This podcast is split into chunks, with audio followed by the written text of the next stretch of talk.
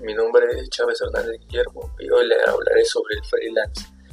Bueno, esto quiere decir que las personas que hacen esto gozan, o entre paréntesis gozan, de un trabajo que ellos mismos se mandan. No existen horarios fijos, no gastas en transporte, puedes, puedes manejarte de una cierta forma, forma cómoda para ti y esto a la vez es beneficioso, hablando económicamente, claro. Y trabajar por su cuenta es el, anhelo de al menos el 80% de los trabajadores mexicanos, eso está comprobado. Quienes ven esta modalidad grandes ventajas, aunque muchas veces olvidan de lo difícil que puede ser esta forma de empleo.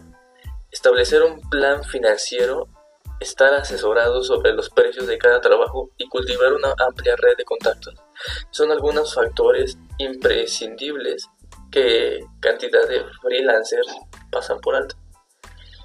Bueno, esto hago referencia de que esto, todo, todo este ambiente es un es algo, se podría decir, algo muy extenso, pero que a la larga, si sabes manejarte, distribuirte, distribuir tus tiempos, si sabes trabajar en esto, lo vas a ver reflejado en tus resultados. Y bueno, esto sería todo de que yo le podría hablarle sobre el freelance.